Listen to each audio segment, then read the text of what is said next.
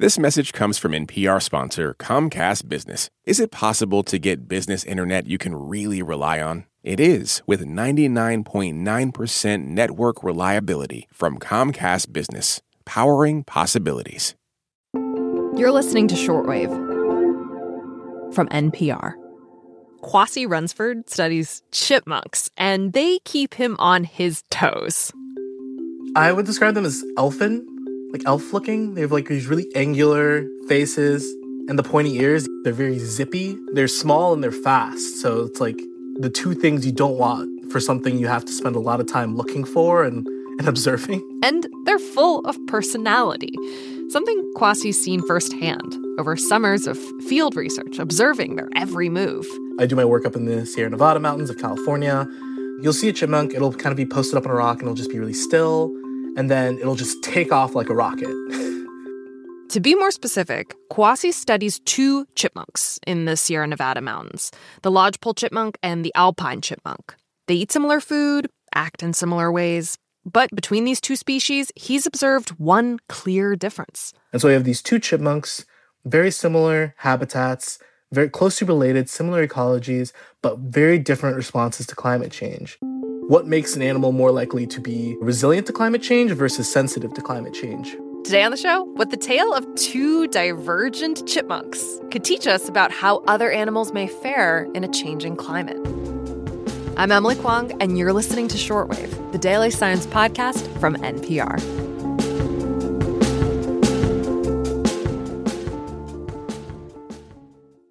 Support for this podcast and the following message come from Integrative Therapeutics, with vitamins and supplements previously available only through practitioners, including Cortisol Manager. Unlock your best self with clinician curated supplements from Integrative Therapeutics, now on Amazon. This message comes from NPR sponsor Comcast Business. Is it possible to get business internet you can really rely on? It is with Comcast Business keeping businesses of all kinds up and running with a network powered by 99.9% reliability, plus advanced security to help outsmart threats to your data, and 24 7 customer support to help anytime. With Comcast Business, reliable business internet isn't just possible, it's happening. Restrictions apply, actual speeds vary. Support for NPR and the following message come from Indeed. When it comes to hiring, the best way to search for a candidate isn't to search at all. Don't search, match with Indeed. Get a $75 sponsored job credit at Indeed.com slash shortwave. Terms and conditions apply. These days, Kwasi Wrensford is a graduate with a PhD from the University of California, Berkeley. He's headed to Vancouver to continue researching how various animals are affected by climate change. But when we first talked to him for this episode, Kwasi was still getting his degree, focusing on two species of closely related chipmunks. One is the alpine chipmunk and one is the lodgepole chipmunk. And these species both live in sort of the higher elevation levels in the, in the Sierras. So uh, the lodgepole lives between sort of 7,000 to 10, 11,000 feet in elevation. And the alpine chipmunk lives between 9,000 and 13,000 feet of elevation. So they're sharing habitat and they're coexisting in similar environments. But what we've been able to see over the past hundred years is that the alpine chipmunk, its range has been shrinking over the past hundred years, we think due to climate change and moving further up in elevation, that pattern we've observed in a lot of other species in response to warming temperatures. Mm-hmm. However, the lodgepole chipmunk has not shown that same upward movement in its range. In fact, it still can be found in the majority of its historic range. And so that sets up the question then what is different about these two species yeah. that makes one sensitive and one resilient to climate change? Do you know when these two species diverged? Right. So, our best guess for when all of this diversification took place is during the last periods of glacial maxima. Uh, a lot of the chipmunks were treated, and that time they spent cut off from other chipmunk populations allowed them to diversify and and diverge into new species. And then when the glaciers receded, they kind of all came back into contact, but are diverged far enough that they don't really reproduce anymore. And so we're thinking all this, most of the chipmunk species are at least a couple million years old. We're talking about a really specific ecosystem here, which is the alpine. Can you describe what that is and the challenges that animals who live in the alpine face, especially as the climate warms? Yeah, alpine ecosystems are a particularly challenging one for animals to live in. Uh, first of all, there's a lot less oxygen, right? It's also usually cooler and drier. Winters are a lot longer in these high elevation habitats. Therefore, the growing season, the time of year when plants are out, that's a much narrower window of time. And so for a chipmunk, it maybe finishes its hibernation around April or so. And then it has until October to do everything it needs for the year. Wow. So find a mate, get enough food for its offspring, and to have enough energy and fat reserves for the winter. It has to do all of that between April and October. And so, what we're seeing with climate change in alpine environments, and particularly in the Sierras, is that as the temperature is warming, the growing season's getting longer, which intuitively might seem like a good thing. And in some ways, it is, in that the animals now have more time to do all those things they need to do versus in the colder colder times. However, these animals are adapted to that time frame. And so shifts in that timing that animals aren't prepared to cope for can have drastic effects, even if it technically gives them more time to do what they need to do. And so it's throwing their whole calendar out of whack. Yeah, the timing sounds like really matters for these chipmunks. So, in looking at these two species and figuring out why they diverged and why their ranges are so different, you had to actually catch chipmunks. Yes. How did you do that? Right. So, we do that using these really simple live traps. We kind of pick spots that we know or or have a good suspicion that there's chipmunk activity and then we set up these traps these metal box traps we call sherman traps and they're very simple there's just a little metal box with a trap door and then we bait them with something chipmunks find delicious usually peanut butter birdseed or oats or something Ooh, like that. peanut butter would work on me if i were a chipmunk. I would just walk right into that trap. Yeah everything loves peanut butter and so the chipmunks will go in but also other species of ground squirrels. I've had bears trample my traps because they they just smelled like peanut butter. They don't even have peanut butter in them anymore, but they smelled like peanut butter. Those Sierra Nevada bears. Okay, so mm-hmm. that's so, so you're setting these traps in this grid pattern and checking them, and every so often you get a chipmunk. Tell us a little bit about this portable arena that you put your chipmunks in to like evaluate their behavior. What's going on there? Yeah, so it's my take on a pretty standard test of anxiety, boldness behavior that's used in a lot of animals called the open field test.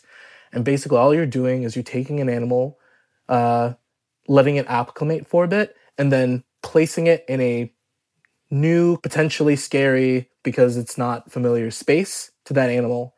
And then you observe its behavior over that period of time. Is it zipping around, trying to explore every nook and cranny?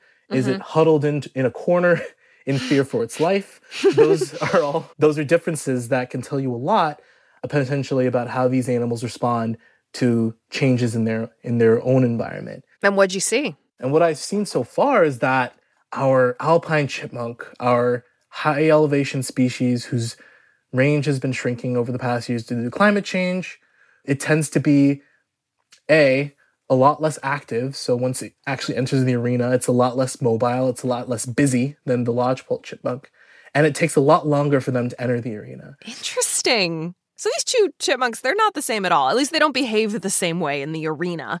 Um, I understand you also compare data on their stress hormone levels. How does that work? So for hormonal data, the way we get that is through collecting fecal samples from the individuals that we capture and measure and mark and everything. So you feed them peanut butter and then you steal their poop.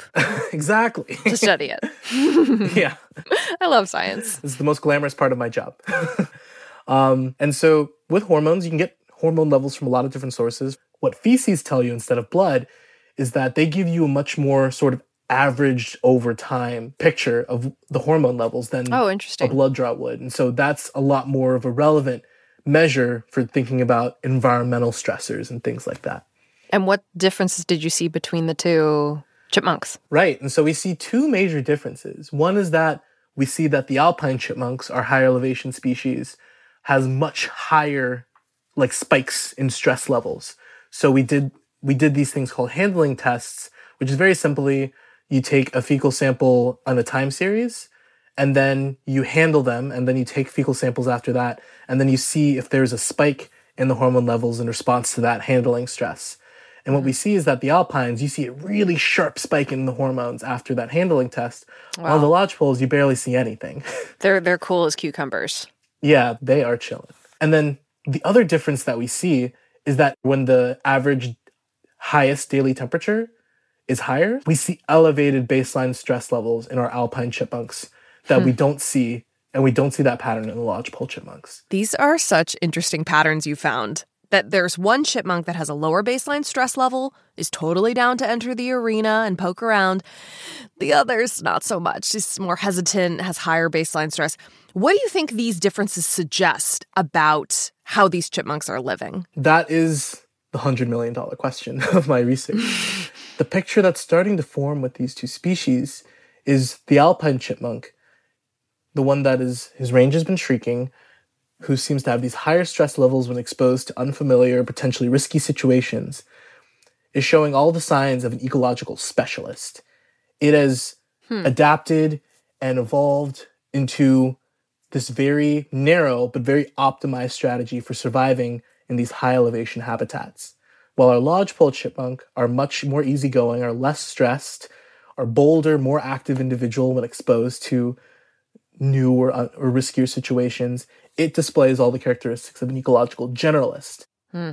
What big picture lessons do you take away from this tale of these two chipmunks? Yeah. I think in, when we talk about climate, a lot of things are going to struggle and, and potentially go extinct in response to climate change. The more difficult question that we have to face in animal ecology is which species are the ones that are going to go first, which are the ones that are most vulnerable.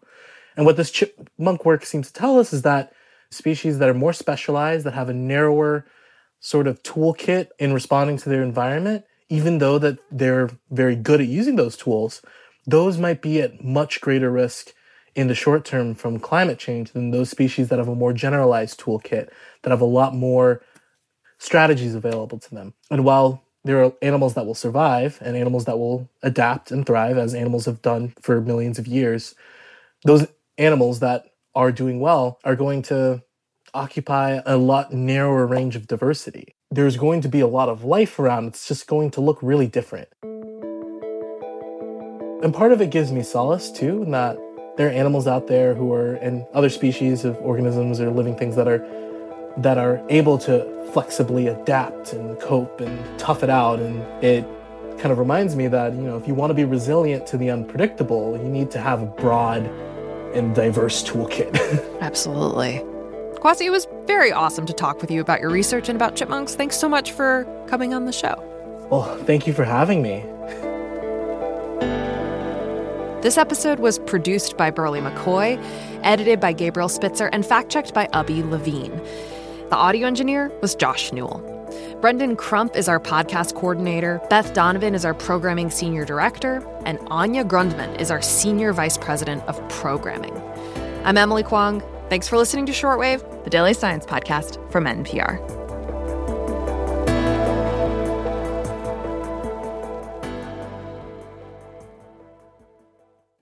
Support for this NPR podcast and the following message come from ezCater, committed to helping companies, from nonprofits to the Fortune 500, solve food for work. From ordering online for meetings and team lunches to managing food spend for your whole organization, ezCater can help you simplify your corporate catering needs. Over 100,000 restaurants nationwide, plus budgeting tools and payment by invoice. Learn more at ezcater.com.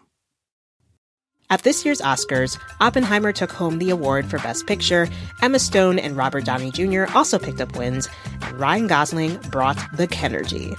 For a recap of all the highlights, listen to the Pop Culture Happy Hour podcast from NPR.